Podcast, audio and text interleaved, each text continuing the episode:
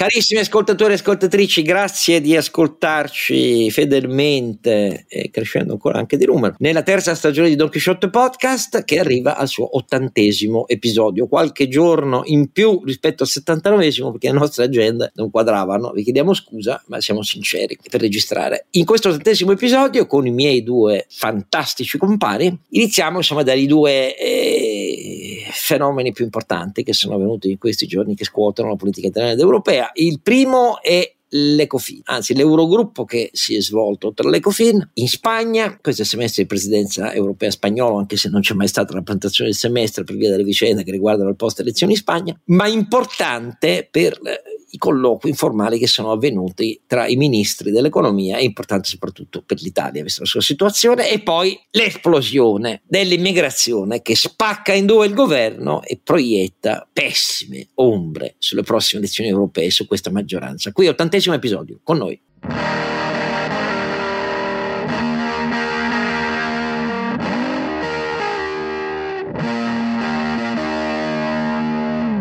Oscar Giannino Don Chisciotte Podcast, e cioè Don Chisciotte nel Don Chisciotte Podcast, come sempre, con le gambe un po' così, ma finalmente tra 48 ore vedo il, il mio ortopedico, eh, speriamo in Dio rispetto alle operazioni che temo dovrò fare, ma molto più saldi di me sia in groppa che a piedi i due compari, cominciando da Sancio Panza. Renato Cifarelli, che vi ricorda donchisciottepodcast.it, il sito dove potete trovare tutte le nostre puntate. Detto con un tono che sembra il Vangelo di Giovanni, no, l'Apocalisse, poi dopo.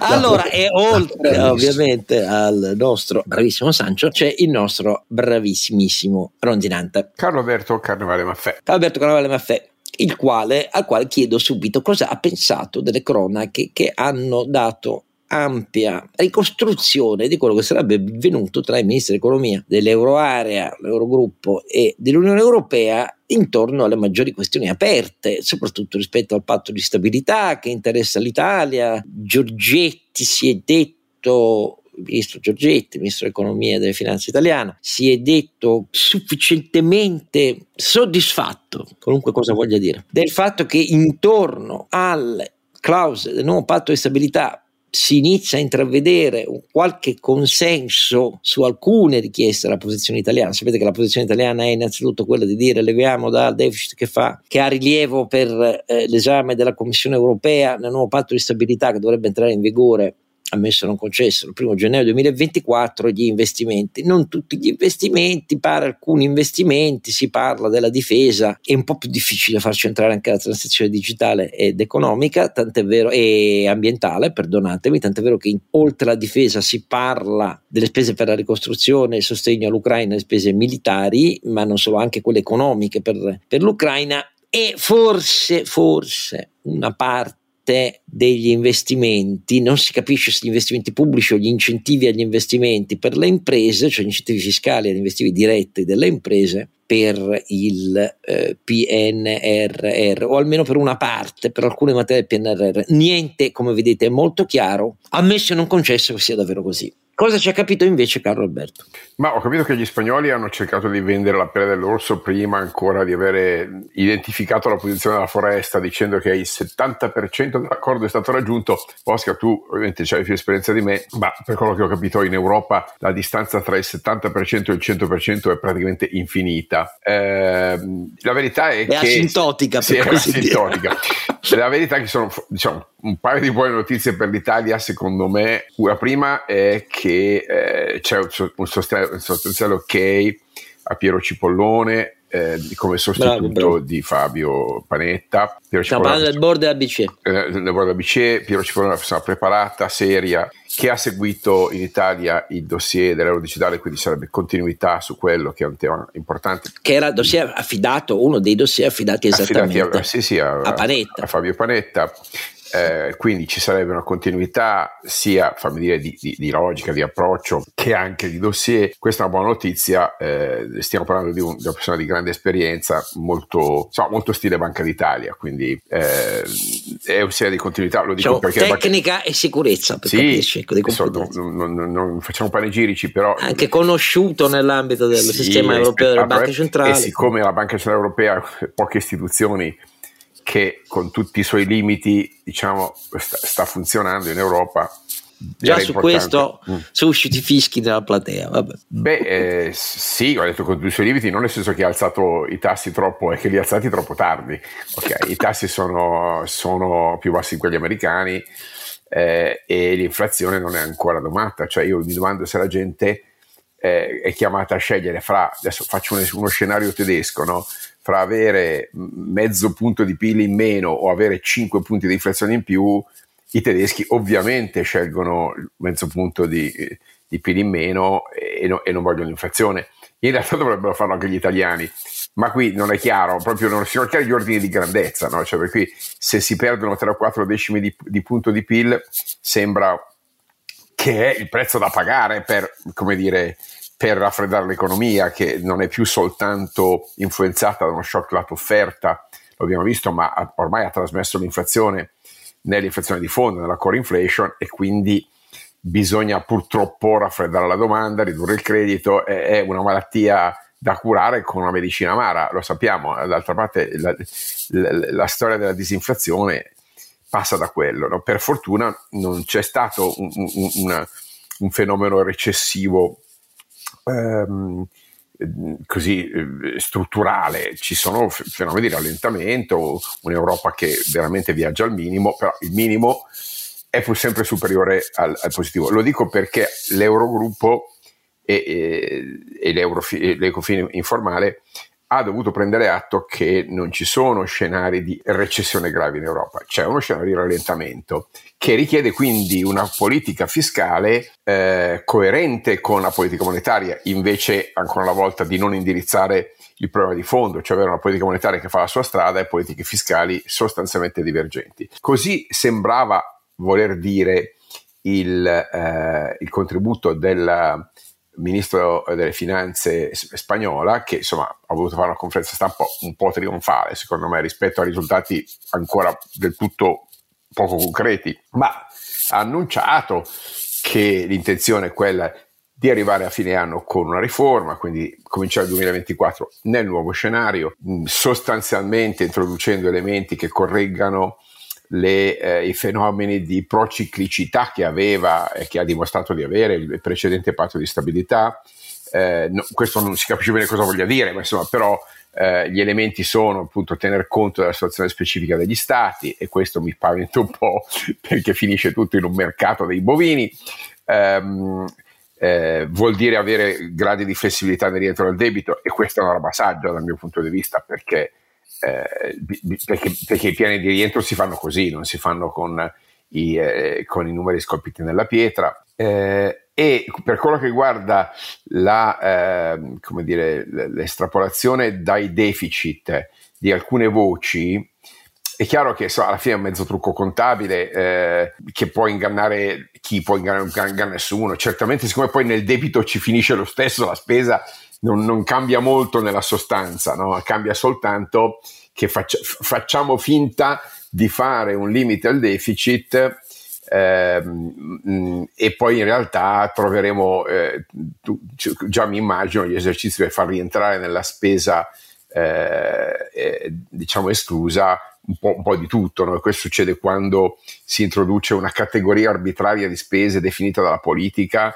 nel, eh, che, che, viene diciamo, teoricamente spunta dal deficit. Io sono abbastanza contrario a queste cose, preferisco eh, piani eh, di volta in volta gestiti con un, un, deficit che sia coerente con la situazione, con il ciclo macroeconomico e non, e non preveda categorie a priori da escludere o da includere. Certamente non penso che la transizione digitale, fatemi dire, ma neanche quella energetica, che richiederà quanto? 20 anni investimenti possa essere, cioè un conto è dire l'Ucraina e vabbè, possiamo accettare, oggettivamente quello è un fenomeno straordinario, ma una, una trasformazione industriale e tecnologica no, perché se no eh, arriva il quantum computing, cosa facciamo? Estrapoliamo le spese per il quantum computing? Ma dai, su eh, Oscar, e poi cosa vuol dire digitale? Come dire elettrico? Eh, cosa vuol dire energetico? È come, cioè, non vuol dire niente. Francamente, quella roba la trovo indifendibile. Ecco, è, una, è, è una, cioè, tipico di chi fa le proposte per ottenere di fatto un assegno in bianco e, e giocarsela fuori. Non è, non è, realistico, non è serio da parte dell'Europa una roba di quel genere lì. Diverso sarebbe eh, eventualmente escludere dal deficit specifici progetti del PNRR, anzi di, di, di Next Generation EU, eh, ma con, che, che afferiscano a piani europei omogenei, cioè tutti fanno spese nazionali su un capitolo europeo, allora mi può star bene. Ma a quel punto la domanda è: scusate, cari signori di Bruxelles e di Strasburgo, perché invece di fare queste robe qua non fate un bel capitolo di spesa europeo e a questo punto si fa una spesa federale europea con un gettito fiscale europeo? Questa è una riforma seria del patto di stabilità e di crescita, eh, caro Oscar, e io non ho sentito una voce chiara su questo fronte. Mi lo sarei aspettato, perché poi ci teniamo questo patto magari per anni e ancora una volta perderemmo un, l'ottima occasione di una crisi. Quindi eh, il, segnale che colgo io è il segnale di, una, di un calcio alla lattina, ecco, con la volontà di arrivare al 2024 con un, un accordo diciamo di flessibilità, ma con ancora i parametri molto sospesi, e un'Italia che intanto è arrivata col cappello in mano, perché Giorgetti ha detto no tengo dinero o oh, oh, oh, ecco per, per, citare una nota canzone degli anni Ottanta e secondo me più che a Santiago di Compostela doveva fermarsi a Lourdes eh, Giorgetti perché aveva bisogno di un miracolo altro che qui siamo veramente sulla via dei pellegrinaggi. Mi fermo qua Oscar perché sennò, sennò tiriamo notte davvero prego. Renato stavi dicendo? Eh, no no stavo dicendo che sulla strada per Santiago c'è Lourdes se uno la fa in macchina eh, però credo che lui sia andato in aereo. No io quello che mi lascia molto, stup- mi lascia molto stupito è l'atteggiamento che in questo momento c'è da parte del mondo economico rispetto agli aumenti BCE, rispetto al posizionamento che prende il governo italiano e in generale rispetto alla politica dei tassi. Perché allora io comincio ad avere il dubbio che eh, a qualche imprenditore piaccia l'inflazione è molto alta perché l'inflazione è molto alta, fa, gonfia fatturato. Cioè, se tu hai una inflazione e riesci e sei fortunato e riesci a far seguire i prezzi all'inflazione, solo di inflazione riesci a fare una buona crescita di fatturato. Non so se magari hanno il premio sul fatturato, potrebbe essere quello. Però io quello che mi chiedo è questo. Allora, eh, il fattore principale dell'inflazione, vista proprio da, dalla parte di chi come me fa l'imprenditore. Allora, il fattore principale che porta all'inflazione è un impoverimento delle persone, vale a dire abbiamo visto che eh, per lunghe fasi adesso c'è un po' meno delta e un po' di recupero c'è stato anche anzi in qualche eh, diciamo parte del tempo eh, gli stipendi sono cresciuti più dell'inflazione per alcune categorie. Però la, la cosa principale dell'inflazione, al di là di abbassare il debito pubblico, è quella di impattare sulla capacità di acquisto delle persone. Cioè tutti si lamentano che aumentano i mutui, aumentano le cose, aumenta questo, aumenta quello, non arrivo a fine mese, eccetera.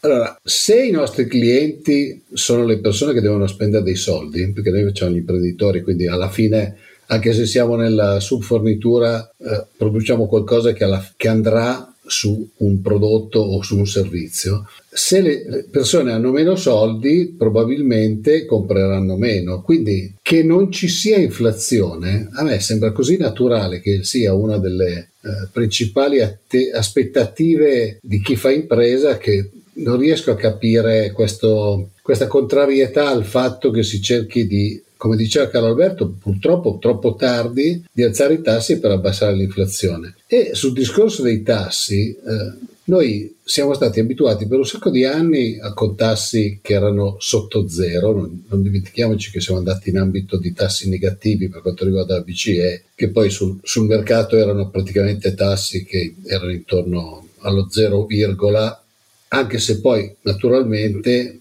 anche lì chi ha molti debiti o ha poco rating o poca capacità di acquisire del credito, naturalmente pagava dei tassi che è vero che erano il 3%, ma, ma magari erano tre volte o quattro volte quelli loro, dei loro concorrenti perché c'era gente che riusciva a finanziarsi allo 0,70 o all'1%. Allora, in questo momento, eh, secondo me, il problema più grosso che abbiamo come aziende, io posso capire, l'ho già detto forse qualche altra volta, che ormai la maggior parte dei manager che dirigono le aziende in questo momento, i periodi di grossa inflazione, come eravamo abituati noi boomer, non li hanno mai visti. Però, cioè, a me quello che lascia perplesso è questo continuo attacco alla BCE anche da parte di alcuni componenti dell'organizzazione di cui io faccio parte, eh, per l'aumento dei tassi, perché noi continuiamo a guardare il tasso eh, de- sui debiti, ma eh, il problema più grosso che io vedo in questo momento per quanto riguarda il credito bancario non è quello dei tassi, ma è che se ci sarà un rallentamento dell'economia che di solito arriva eh, dopo una forte inflazione perché non puoi fare altro che rallentare l'economia per abbassare l'inflazione perché è l'unico metodo ad oggi, per quanto io ne so, eh, fattibile. Cioè, il rallentamento dell'economia porterà naturalmente a una ristrettezza del credito per coloro che sono già in situazioni un po', diciamo così, ballerine, un po' come rito di credito. Questo è il problema più grosso che vedo in questo momento, non tanto i tassi, perché se noi ripartiamo con gli NPL, cioè non dimentichiamoci il periodo che abbiamo passato un po' di tempo fa,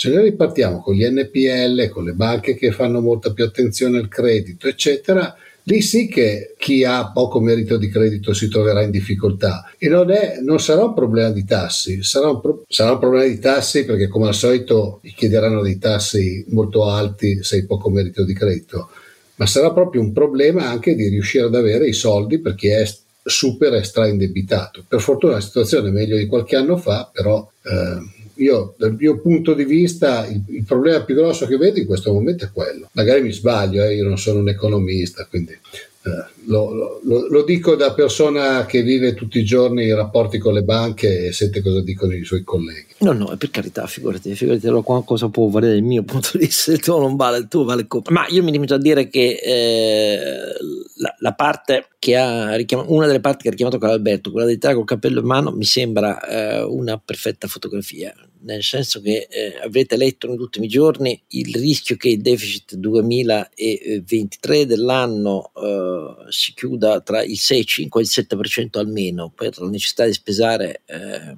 pro quota annuale l'onere eh, di bonus e super bonus, non solo per quello della verità ma in gran parte per quello, e una chiusura del deficit non del 4,5% come previsto dal DEF eh, varato a febbraio e approvato ad aprile dal governo, ma di due punti e mezzo superiore a non solo un effetto di trascinamento sul deficit dell'anno prossimo elevato, ma anche l'anno prossimo si aggiungono quote di bonus e super bonus e quindi altro che 3,7, questi parlano del 5 rotti per cento, se non 6. Allora, questo è il punto di partenza, rispetto al quale dire ah ma li abbiamo ereditati non è una giustificazione, perché eh, ovviamente quello che conta è l'Italia in quanto tale col suo debito e suo e la sua crescita tendenziale dell'aumento dell'onere del debito annuale anno dopo anno, perché questo l'aumento degli oneri oneri, cioè di, di, quanto costa sul bilancio corrente pagare l'aumento degli interessi, che non si deve solo bonus e super bonus che aumentano il debito, si deve al fatto che la tendenza c'è già, praticamente abbiamo superato la Grecia eh,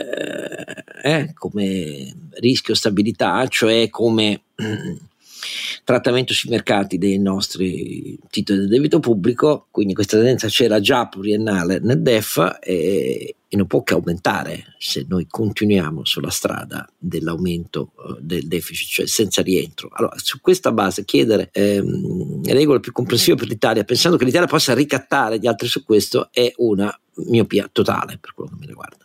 Soprattutto punto numero uno è quello quantitativo, punto numero due è quello qualitativo, perché non dà minimamente l'idea di un governo di destra che voglia rifondare, come dice a ogni 5 secondi eh, la politica italiana, perché in questo si tratta invece di continuare esattamente la stessa tendenza degli ultimi decenni, cioè senza niente di nuovo. N- n- nessuno pensa di mettere mano al totale dei 1100 miliardi, quest'anno saranno così, eh, di spesa pubblica. Nessuno si pensa solo a nuove entrate o a condoni. Ecco, questo è il punto di fondo. In che cosa consiste la discontinuità di questa destra dal punto di vista economico e finanziario? Oltre che nella politica degli alti lai su cosa ne è ereditato, bla bla bla. Fino a questo momento zero. Vedremo la NADEF e vedremo la NADEF e vedremo la legge di bilancio, però fino a questo momento zero. E la spaccatura, che oramai è verticale all'interno della maggioranza e del governo, e che si radica come argomento di pancia sull'immigrazione soprattutto, ma non è solo questo, è sul totale delle scelte europee, dell'atteggiamento verso l'Europa. Adesso parleremo anche dell'immigrazione, che è il tema fondamentale su cui questa spaccatura nell'ultima settimana è diventata abissale all'interno della maggioranza del governo. Persino con Falonieri, con Falonieri ha dovuto un'intervista dire ma pensassero alle cose serie invece di, di sparare ha detto testualmente cazzate ogni giorno. Ecco, lo, lo, dice con Falonieri, cioè non è che lo dice eh, un esagitato columnist eh, della Repubblica filosinistra, lo dice con Falonieri, il quale non, non, ha mancato neanche una frecciata pesantissima sulla scelta dell'ospite d'onore sul Pratone di Pontida, ma a questo arriveremo subito dopo. Il punto numero due è questo, cioè il fatto che questa maggioranza non cambia niente della sua attitudine eh, verso la politica di bilancio del nostro paese, verso la politica di investimenti. A oggi nessuno è in grado di dire in cosa consisterà la parte sviluppo eh, della legge di bilancio, perché non riescono a trovare i denari se non andando col deficit sfondato di altri due punti rispetto alle loro promesse eh, a finanziare una parte di sviluppo vero, al di là delle conferme di quello che hanno già fatto quest'anno o di un, un po' di soldi spruzzati un po' sulle pensioni, un po' sulla eh, detassazione del tredicesimi a dicembre perché arrivano le europee, quindi dobbiamo aggiungere qualche cosa rispetto alla detassazione ehm, di sette punti di oneri eh, sociali eh, nelle tasche dei lavoratori eh, prima di fine anno e prima delle prossime elezioni e così via. Ma al di là di questo, la parte che riguarda gli investimenti che sono in calo nel nostro paese, tanto per essere chiari, nessuno di loro la tratta, cioè non si capisce che cosa sia quello, la parte di sviluppo in arrivo. Questa terza faccenda, cioè quella che ha il maggiore impatto sul PIL potenziale, sui redditi e sull'occupazione, è importantissima e non vi fate trarre in inganno dal fatto che stiamo continuando ad andare bene con l'occupazione perché se fate, guardate i dati usciti negli ultimi giorni su totale degli occupati che continuano a salire e viva viva la quota dei lavoratori eh, a tempo determinato dipendenti che continua a salire, la incrociate col monte ore lavorate, il monte ore lavorate scende. Cosa significa questo? Banale, che noi stiamo continuando a fare, anche questo è un continuum eh, delle riprese dell'occupazione italiana post crisi negli ultimi ultimi tre decenni italiani noi facciamo aumento dell'occupazione a produttività negativa. E che questo significa? Beh, se, se ne siete felici voi, benissimo, io no a dire la verità. Quindi, come vedete, c'è un punto che riguarda argomenti insostenibili per dire non è colpa nostra, ma di cosa che abbiamo ereditato. C'è un punto che riguarda la mancata discontinuità, dicono che vogliono cambiare tutto, ma non cambiano niente sulla politica economica. Terzo, l'incertezza sulla politica, la parte di sviluppo della prossima legge di bilancio. Questi tre argomenti mi sembrano tre argomenti di assoluta debolezza, a dire la verità, dell'Italia in Europa. Si aggiunge poi il grande casino che all'interno della maggioranza è esploso sul tema dell'immigrazione con il passaggio da critiche, diciamo così, rispetto alla politica di sicurezza. Piantedosi dichiara nelle sue interviste: Io sono la continuità di Salvini, sì, del disastro fino a questo momento, ma poi quando si è trattato di fare il grande appuntamento nazionale della Lega sul pratone di, Piantida, di Pontida, una presenza ha dichiarato una scelta radicalmente opposta a quella del Presidente del Consiglio, che nelle stesse ore invece era a Lampedusa con chi? Con la Presidente della odiatissima a Pontida, Commissione europea, ecco, con dichiarazioni esplicite, la politica di Giorgia Meloni ha fallito, fallito, questo cioè, sembra la sinistra, ha fallito. E questo dalla bocca del vice premier Salvini. Analizziamo un po' meglio quindi che cosa c'è dietro il fenomeno dell'esplosione degli sbarchi, cosa questo implica davvero rispetto alle scelte della politica di questo governo estero, soprattutto l'accordo con la Tunisia, verso il quale era riuscito a tirare almeno formalmente, Ursula von der Leyen alla Commissione europea, che cosa ci possa essere di vero nelle dichiarazioni di un vice premier che dice questo è un atto di guerra, bisogna usare l'esercito, la marina, eccetera, eccetera, e poi invita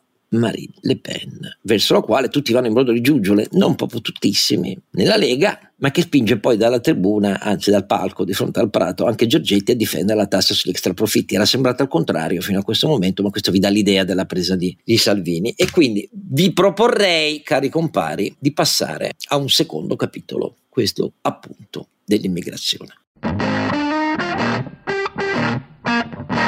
Gli sbarchi eh, non corrispondono affatto alle promesse di questa maggioranza, di questo governo che aveva detto con noi finiranno, perché con, con noi eh, chi parte sa che in Italia non riuscirà ad arrivare. Falso. E, è una smentita totale rispetto alla svolta securitaria dei... Eh, primi decreti piante dosi, quelli che introdussero le sanzioni penali e amministrative per chi salvava troppi profughi dall'annegamento per tentare di impedire eh, alle ONG internazionali, cioè una sola nave che batte bandiera italiana di ONG eh, che fa lo stesso mestiere, eh, decidendo poi di affidare i porti sicuri di sbarco a centinaia di sbarco una volta effettuato l'unico salvataggio autorizzato, altrimenti finisce nei guai con la legge, a centinaia di miglia marine dal luogo di salvataggio, perché così mettiamo meno navi nelle condizioni di poterli salvare, tutta questa roba è fallita. E ve l'avevamo già detto perché da mesi oramai sono esattamente le sale di coordinamento della Guardia Costiera a chiedere l'aiuto all'ONG e avete visto che rispetto a 800.000 unità stimate di necessa- necessità di lavoro regolare, regolarizzato di immigrato nei prossimi quattro anni in Italia, hanno autorizzato comunque 455.000 in silenzio, eh, senza darne troppa, darne troppa enfasi a questa scelta, 455.000 regolarizzati che non bastano, ma rispetto a quello che avevano detto loro, cioè nessuno, è un altro segno di capitolazione. Adesso siamo a un picco di sbarchi assoluto. Perché? Perché in sostanza Tunisia e Libia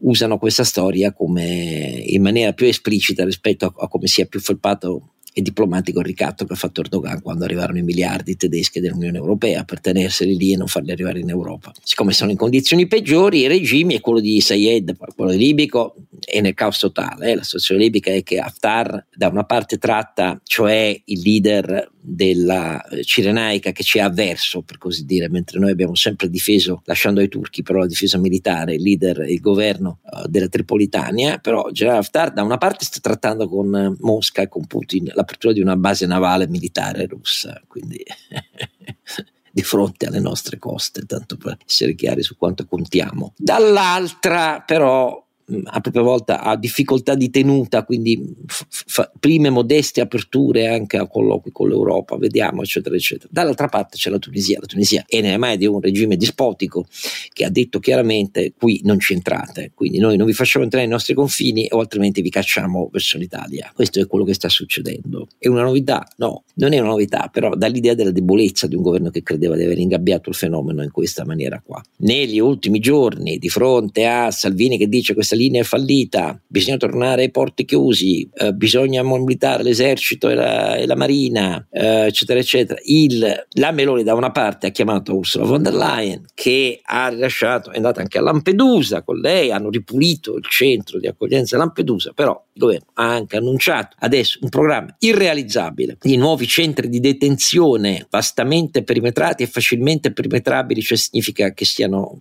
facile esercizio di controllo da parte delle forze di sicurezza e militari perché nessuno possa uscire, alzando da 12 a 18 mesi la quota di eh, detenibilità per i non richiedenti asilo, ehm, eccetera, eccetera, eccetera. Allora, misure che niente hanno a che fare con quello che manca da decenni in questo paese, chiunque abbia governato, cioè da, dai tempi in cui arrivavano gli albanesi all'inizio degli anni 90 oggi, il problema è non li facciamo sbarcare, però una politica di integrazione mai, mai. Ecco, la differenza tra noi e la Germania è questo, è esattamente questo. Li, abbiamo, li addensiamo in aree urbane degradate che poi creano un problema ai sindaci, quando arrivano le nuove ondate li spediamo dalla prefettura senza neanche sentire i sindaci, quindi i sindaci di destra e sinistra protestano insieme contro questa modalità, ma modalità di integrazione mai.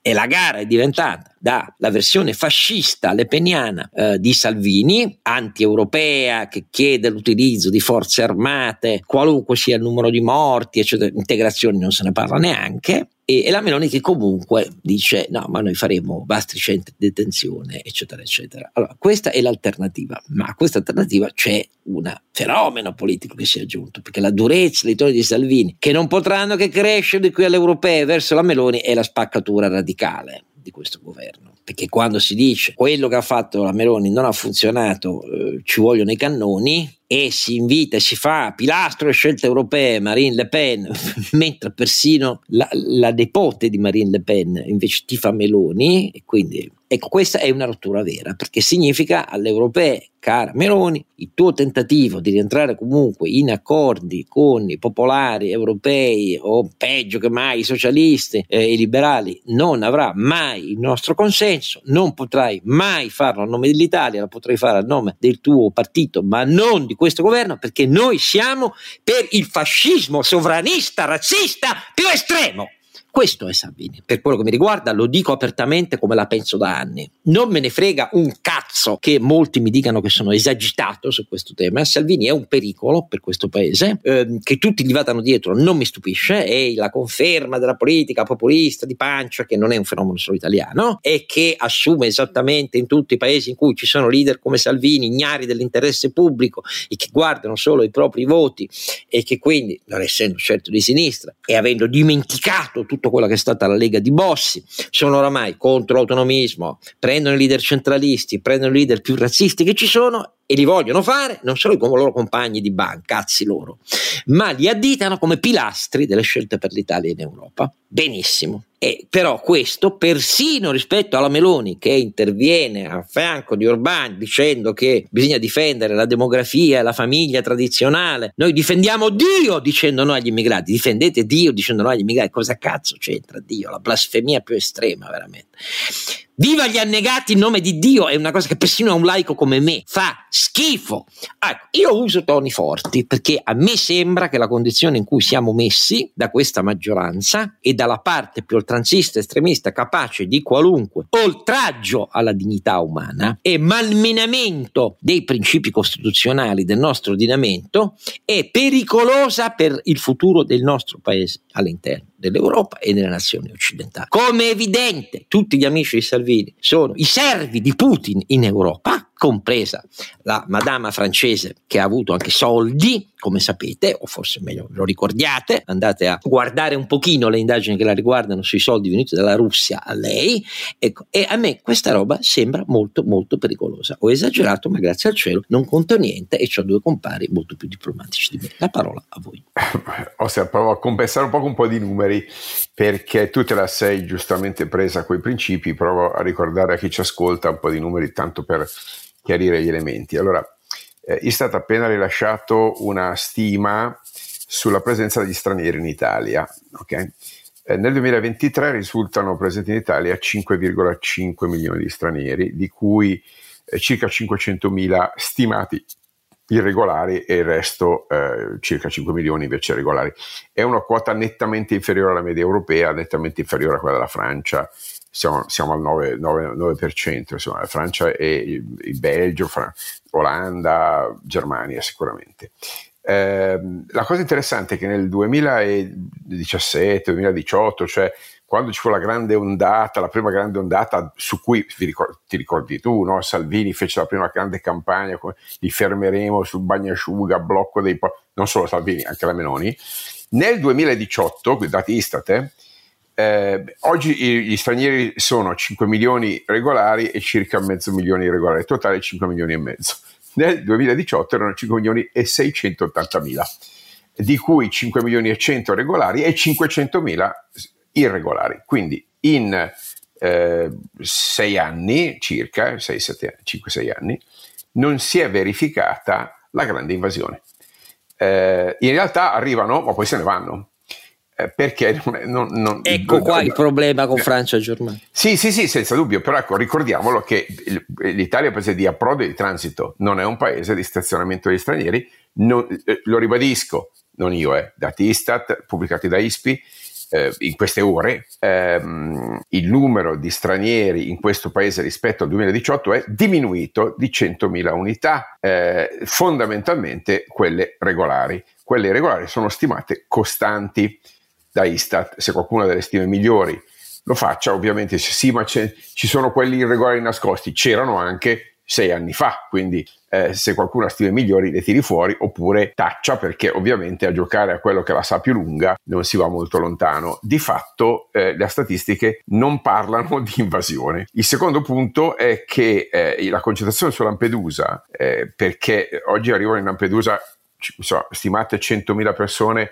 dall'inizio dell'anno, eh, mentre nel 2015 erano 9-10.000 che arrivavano a Lampedusa. Ma perché? Nel 2015 gli sbarchi sono stati 150.000, oggi gli sbarchi sono 160.000, ma nel 2015 si andavano a prendere eh, i, i, i, migranti, ripeto, illegali, irregolari, sia chiaro, ma si andavano a prendere in mare e quindi venivano poi distribuiti altrove. Adesso, avendo bloccato di fatto eh, l'attività di, di, search and rescue, quindi di ricerca e soccorso, l'effetto che ottieni è che arriva tutti a Lampedusa. No? E quindi eh, mentre la dispersione eh, provocava ovviamente un mi- migliore assorbimento perché tu eh, appoggiavi su porti sicuri eh, diversificati, adesso hai concentrato tutto su Lampedusa. Ma questo non è un risultato eh, eh, accidentale, è l'effetto di una decisione che è quella di impedire un, un regolare, una regolare forma di soccorso. Poi il giudizio morale l'hai già dato tu, non ci aggiungo, metto solo i numeri, le, perché le decisioni hanno delle conseguenze. Le conseguenze sono che se non, li, se non li vai a prendere in mare, una volta che sono in mare, eh, eh, no, ovviamente questi vanno nel posto più vicino, che è quello eh, di Lampedusa. Quindi di fatto hai, hai eh, ottenuto il bel risultato di concentrare eh, il problema invece che distribuirlo man- e renderlo più gestibile. L'altro elemento che volevo dire è il numero dei richiedenti asilo, perché anche qua dobbiamo fare una, una, un elemento. Qui c'è Eurostat, quindi i dati sono europei. Negli ultimi dieci anni, diciamo 2012-2022, eh, ci sono stati in Italia 592.000 richieste di eh, asilo, in Germania 2,3 milioni, in Francia quasi 900.000. L'Italia è la quindicesima nazione per ehm, eh, richiesta di l'ultima dei grandi stati dell'UE, quindi non soltanto che, che, è la conferma de, dei dati, se volete, di stazionamento. È chiaro che non aumentano, non aumentano perché il numero di richiedenti asilo, al di là degli immigrati regolari che invece vengono gestiti dal decreto flussi, eh, in Italia è eh, un richiedente, meno di un richiedente per, per, per 100 persone, quindi siamo allo 0,9% di richiedenti asilo rispetto alla popolazione, quando, ripeto, in Germania siamo al quadruplo, eh, in alcuni altri paesi, ma alta siamo a 10 volte tanto. No? Nei paesi piccoli ovviamente la proporzione sballa, diciamo, gli elementi di riferimento sono, sono quelli dei, dei, grandi paesi. Eh, eh, l'ultimo elemento che volevo citare riguarda fondamentalmente il, ehm, dire, il passaggio eh, su, ehm, dire, sui, eh, sui, sui, sui, trend demografici, no? quelli che dicono questa è un'onda che continuerà anno dopo anno. Beh, eh, da un certo punto di vista è, è, è, naturale che sia così, c'è una pressione demografica eh, in, in, in, in, Africa che, non, non, che pur diminuendo nel tempo certamente a, a, livelli eh, di ordini di grandezza superiori a quella, a quella europea, come giustamente hai ricordato tu, questa cosa presupporrebbe un atteggiamento laico eh, che prende atto che la difesa dei sacri confini, eh, la difesa di Dio, come se Dio meritasse difesa da parte nostra o dalle motovedette di Salvini, eh, veramente siamo, non dico al sacrilego, siamo al, al, al surreale qua, caro Oscar. Eh, no, l'elemento importante invece è che quel decreto flussi di cui hai parlato tu, cioè quei 450.000 ammessi, erano a fronte di richieste e di eh, fabbisogni stimati nell'ordine di 880.000, quindi poco più della metà delle, eh, dei fabbisogni di agricoltura, edilizia, industria, eh, ristorazione, accoglienza, che erano quelli che richiedevano immigrati certo con un minimo di professionalità, insomma non impossibili da formare, parliamoci chiaro, eh, meno della metà di, quel, di, quella richiesta è stata esaudita. Ed, ed, è già un buon risultato, Oscar, giustamente quantomeno un minimo di pragmatismo l'hanno dimostrato, ma avrebbero dovuto fare un gesto di grande trasparenza e dire ci, se la richiesta è 880.000 ci attrezziamo per 880.000 perché quei 400.000 in più avrebbero dire, fatto PIL e avrebbero fatto produzione e avrebbero, fatto, avrebbero dato un contributo. Certo avrebbero sconvolto gli equilibri sacri della, della, della nazione. Non mi sembra proprio visto che il numero dei, ehm, dei, degli stranieri non sta crescendo né quello degli irregolari né quello dei regolari, anzi quello dei regolari sta decrescendo, quindi tutta questa retorica, caro Oscar, al di là delle, delle cose giustissime che tu hai detto e che sono, dire, nell'ordine dei principi, quando passiamo dai principi ai numeri, siamo assolutamente a negare la realtà fattuale, cioè quello che stanno dicendo non ha niente a che vedere con i fatti. Qua, per dirtene una, nei primi sei mesi del 2023 le domande d'asilo presentate per la prima volta in Unione Europea se di queste vediamo le quote nazionali, la Germania ne ha viste inoltrate 154.677, che sono da sole in Germania il 30% delle 519.000 richieste totali nuove nel primo semestre del 2023 di asilo in Europa, nell'Unione Europea. Sono aumentate del 28% rispetto ai primi sei mesi del 2022 in Germania. Mm? La Germania ha il 30% di queste 519.000 richieste, la Spagna ne ha il 17%, la Francia ne ha il 16%, l'Italia è dopo con il 12%, cioè 62.000 domande d'asilo. d'asilo. Allora, ripeto, le polemiche contro Francia e Germania derivano dal fatto che nel quadro dell'accordo europeo fatto dal governo Meloni di cui l'addendum era il coinvolgimento degli accordi con la Tunisia, sia pure fatti alle condizioni di Tunisi, quindi la parte più rilevante del sostegno l'Unione Europea la comunque vincolò al fatto degli, a, dell'accettare le condizioni chieste dal Fondo Monetario al governo di Tunisi. Il governo di Tunisi non le accetta perché le considera una irrimediabile intromissione nei propri affari interni e quindi non sono scattate. Ma la parte rilevante di quell'accordo era che l'Italia si reimpegnava con i paesi dell'Unione Europea a non consentire il passaggio di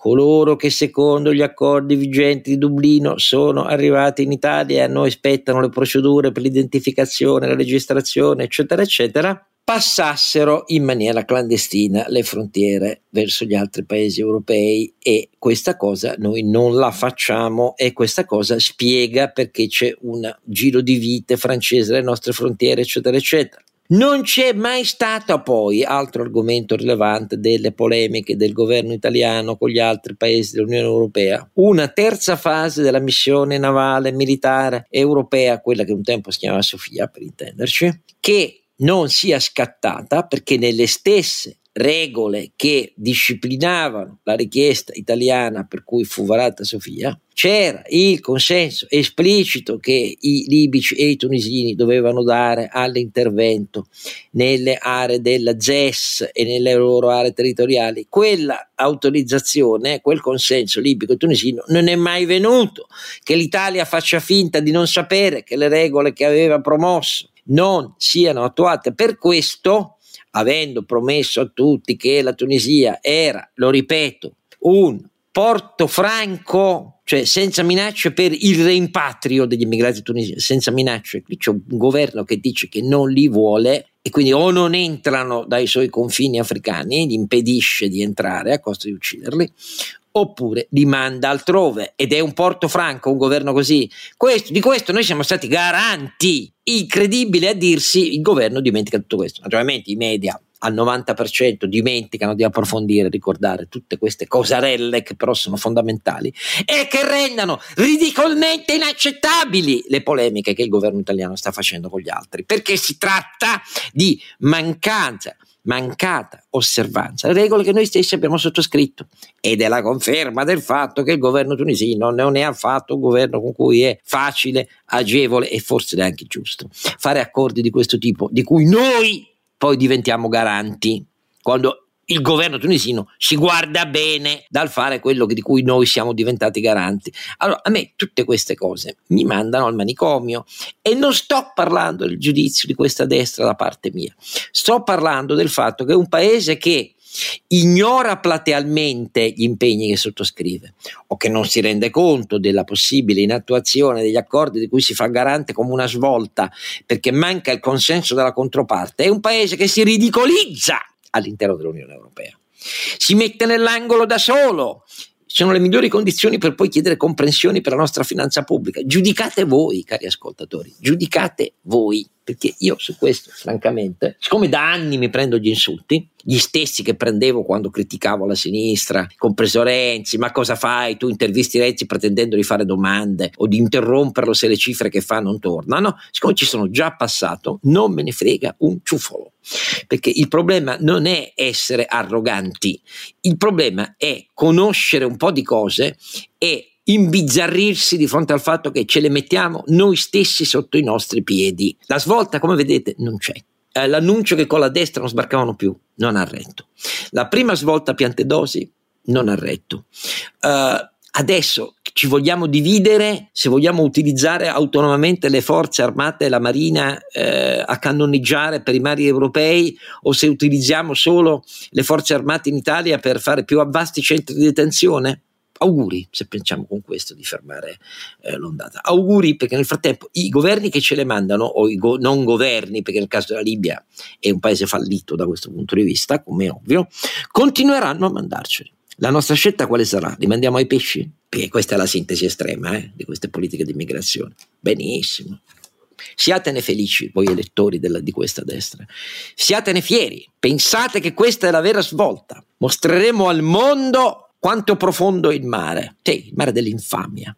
Questa è la mia opinione assolutamente personale, perché l'indifferenza alle vite umane l'indifferenza ai numeri dell'economia italiana, l'indifferenza a 30 anni di mancanza di politiche di integrazione serie, scuole, università, um, housing sociale, um, integrazione, capite? C'è una parola che vi fa orrore probabilmente, l'integrazione, ma figuriamoci, non siamo integrati all'interno dell'Italia, noi abbiamo i pregiudizi l'uno verso gli altri. Ecco, queste parole qua sono le parole su cui va avanti il mondo. E non si tratta di volere la sostituzione etnica, per favore, non si tratta di volere il multiculturalismo che annulla la gloriosa identità culturale italiana, sono tutte becero, pattume di fronte al fatto che noi ci autoisoliamo e abbiamo un crescente problema di insofferenza da parte degli italiani di sofferenza da parte della nostra economia e di sospetto di nuovo che è tornato ad alleggiare verso l'Italia all'interno dell'Unione Europea, dopo che eravamo riusciti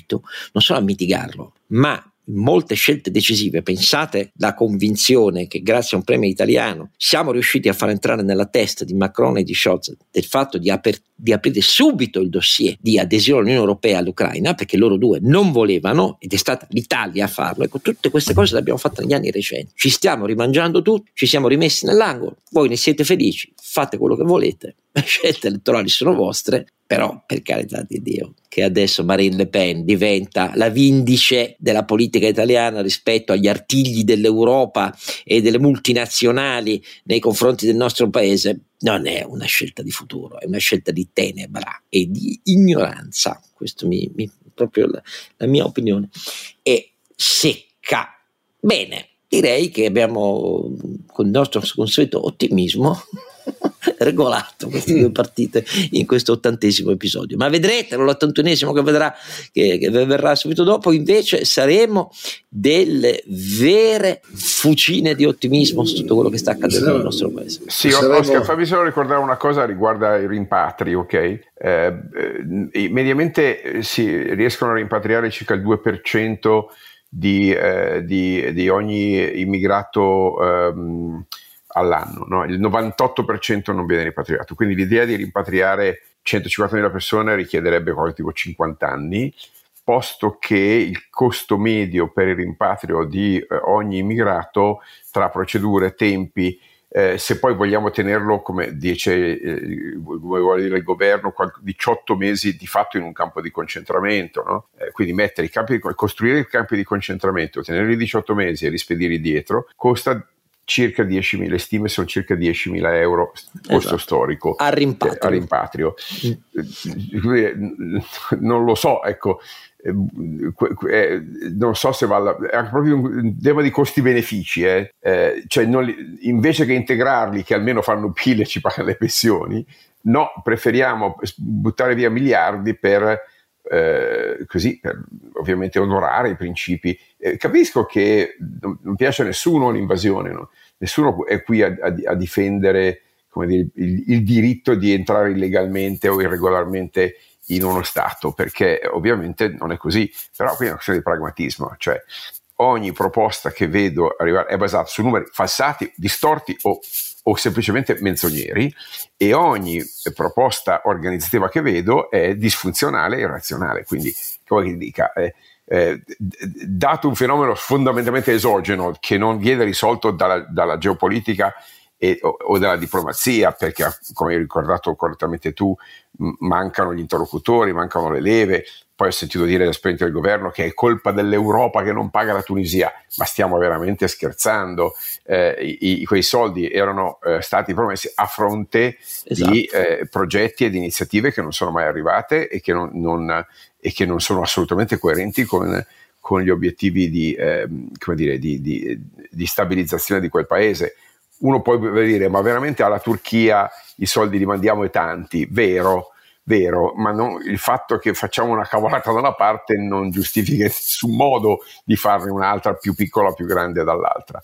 Quindi in, in, tutti i casi, quelli di statistica, quelli di demografia, quelli di, eh, di razionalità de, dell'analisi dei costi-benefici e quelle delle clausole di, di, diciamo, di negoziazione diplomatica, in tutti questi casi, caro Oscar, non trovo il senso del raziocinio, del pragmatismo e invece trovo il trionfo dell'ideologia, della mistificazione e della manipolazione. Questi sono purtroppo eh, i personaggi a cui abbiamo affidato il governo dell'Italia. Non che dall'altra parte troviamo grandi geni, eh, ma certamente oggi dobbiamo dire, prendere atto dell'iniziativa del governo e ci tocca fare il nostro mestiere di analisti e di commentatori. Assolutamente, cari ascoltatori, la strategia di gestione delle politiche migratorie di questo Paese eh, è inadeguata, eh, infondata, irrazionale e fa il danno dell'Italia invece che fare la difesa dell'Italia. Molto bene, grazie ai miei due gloriosi compari, grazie a voi tutti. Eh, temi, voglio sperare, no, non altrettanto divisivi nell'81esimo episodio. Questa è la nostra promessa e quindi appuntamento all'81esimo. Don Chisciotte è un podcast autoprodotto da Oscar Giannino, Carlo Alberto Carnevale Maffè e Renato Cifarelli in collaborazione con mdeaudio.com. Per la pubblicità scrivete a info at donchisciottepodcast.it. La sigla e le musiche originali sono incise dalla famiglia Bonfiglio, l'autore è Michele Novaro. La copertina è di Simone Angelo Ferri e non ci sono autori perché andiamo rigorosamente a braccio, mentre le uscite sono regolari nella loro irregolarità.